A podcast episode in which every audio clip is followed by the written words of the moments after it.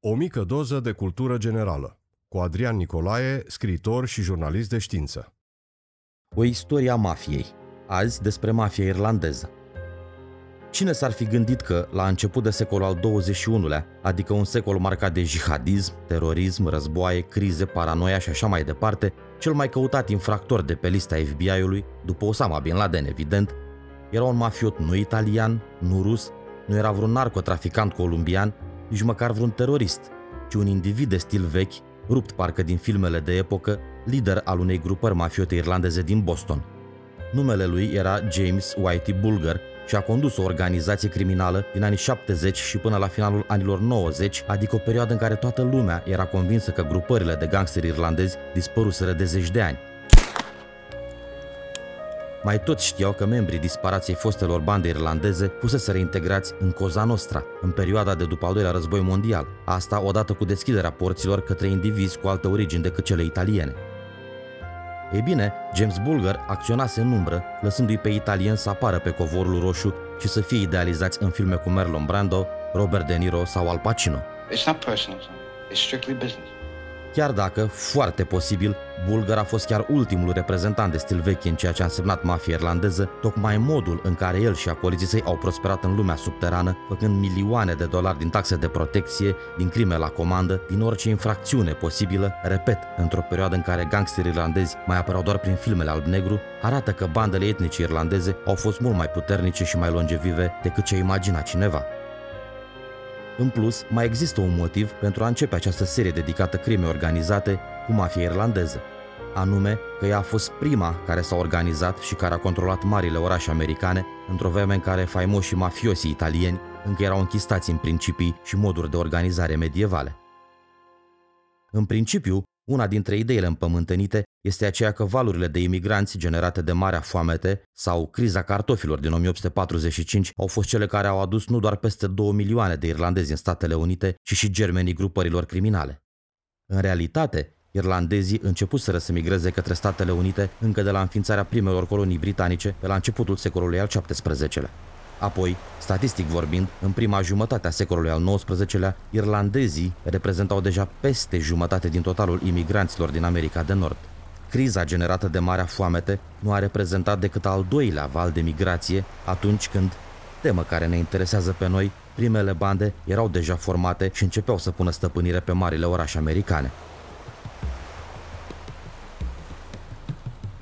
Este un fapt cunoscut acela că irlandezii își părăsiseră țara atât din cauza sărăciei, cât mai ales din cauza persecuțiilor și a discriminării din partea autorităților engleze. Erau de notorietate nu doar tratamentele inumane la care fusese răsupuși, cât și studiile pseudoștiințifice apărute prin Anglia, care îi prezentau ca suboameni sau ca veriga lipsă dintre maimuță și om.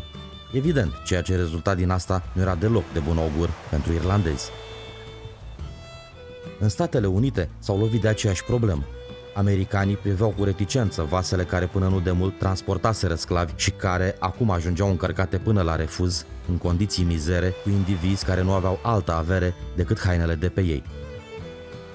Ei erau convinși că britanicii le trimit scursurile Imperiului și, ce era cel mai rău, irlandezii care soseau nici măcar nu puteau fi comparați cu protestanții anglosaxoni care veniseră în perioada colonială și care luptaseră în războiul de independență.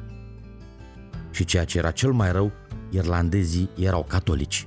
De fapt, primele conflicte dintre irlandezi și protestanți nord-americani au început înainte de Marea Migrație din 1845. Ca și la ei acasă, irlandezii erau și aici subiectul persecuțiilor.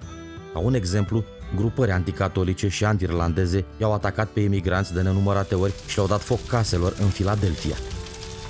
Nimeni nu-i voia, iar realitatea este că irlandezilor nu le erau oferite decât slujbele cele mai de jos – ei erau cei care săpau canale, canalizări care curățau casele, măturau străzile, construiau căi ferate și erau tratați ca sclavii în fierării sau fabricile de textile.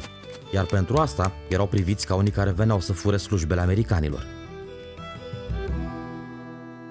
Nici nu a fost de mirare că în războiul mexicano-american, mulți dintre membrii batalionului irlandez Sfântul Petric au dezertat și au luptat de partea mexicanilor. Un motiv în plus să fie considerați și trădători.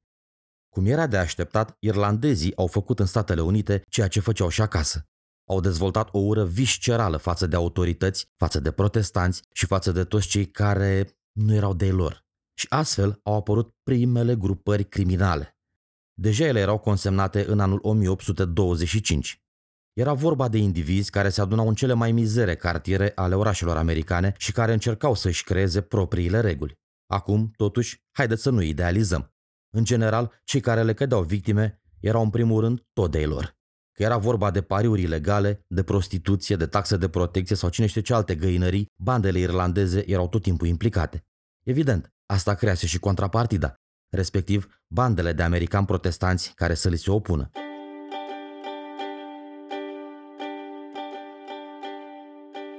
În general, astfel de bande erau unele de cartier, cu nume fistichii și predispuse adesea la lupte de stradă cu grupările rivale.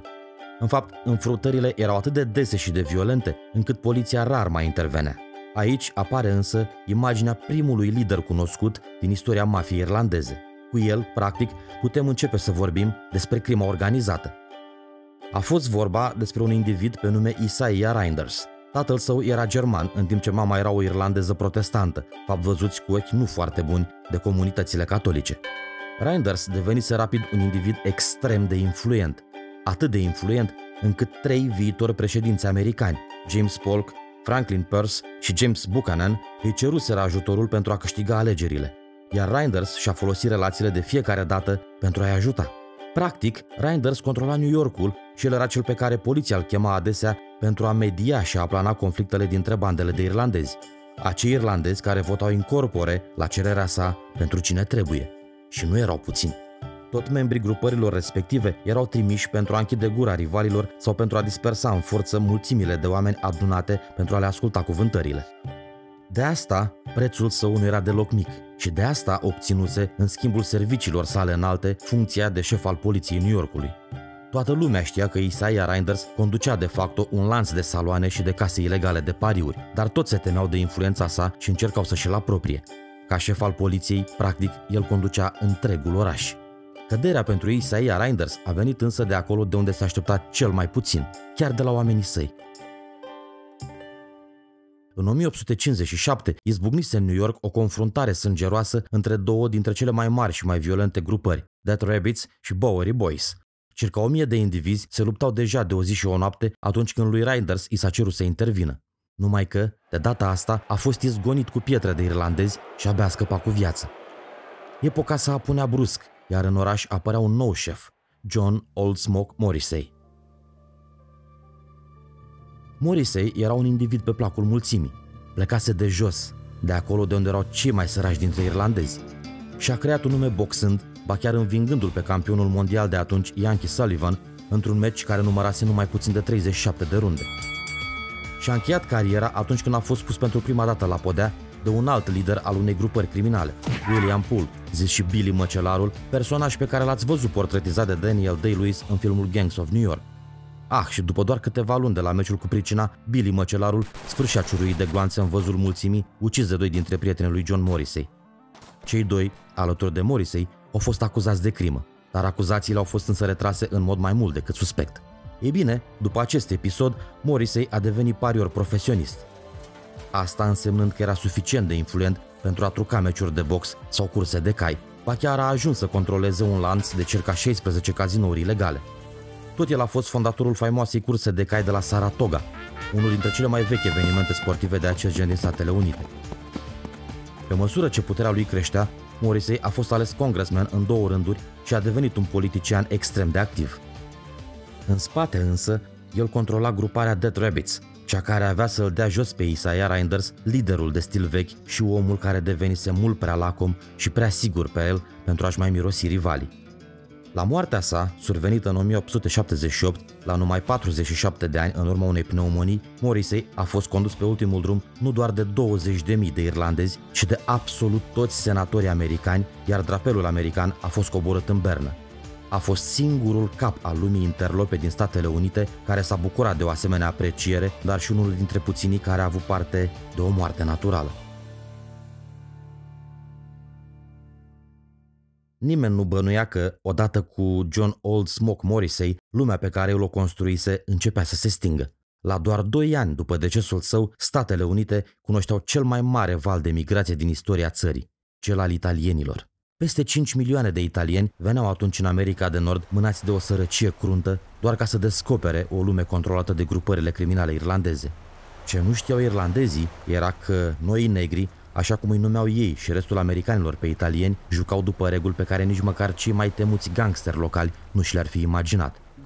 Italienii Sicilienii în special aveau în spate peste o mie de ani de ocupații străine, ani în care stabiliseră reguli, ierarhii și practici care îi făceau de departe cei mai temuți criminali. Dacă irlandezii preferau să-și pargă capetele în lupte de stradă, italienii niciodată nu acționau fățiși, dar acționau întotdeauna, astfel încât nimeni să nu se mai simtă în siguranță. Oricine putea fi găsit și oricine putea fi ucis. Asta era una dintre diferențele majore dintre ei și restul – iar italienii asta voiau să se știe, că erau cruzi, că erau de temut și că erau în stare să ucidă chiar și pentru un simplu afront. Astfel, apărea la finalul secolului al XIX-lea gruparea criminală italiană Mano Nera, sau Mâna Neagră, o grupare specializată în răpiri de persoane, taxe de protecție, jafuri și așa mai departe.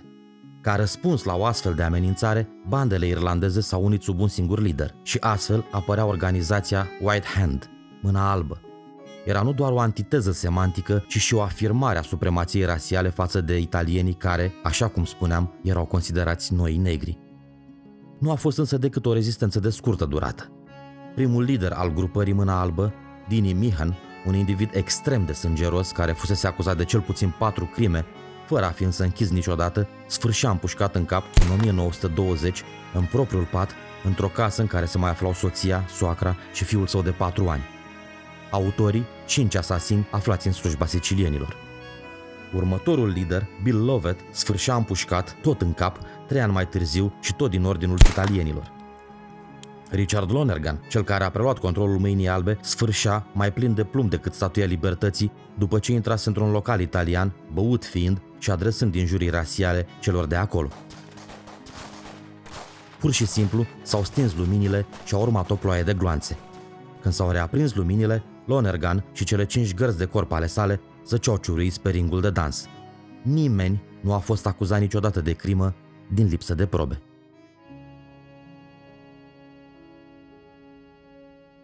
Asta se întâmpla în 1925. Oficial, mâna albă sfârșea în 1928, iar cu ea sfârșea și influența mafiei irlandeze.